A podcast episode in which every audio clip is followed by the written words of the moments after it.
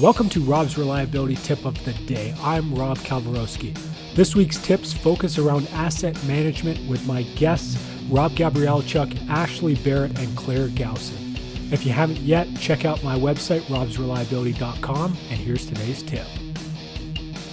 For me, I think um, anything and everything could be considered a, an asset.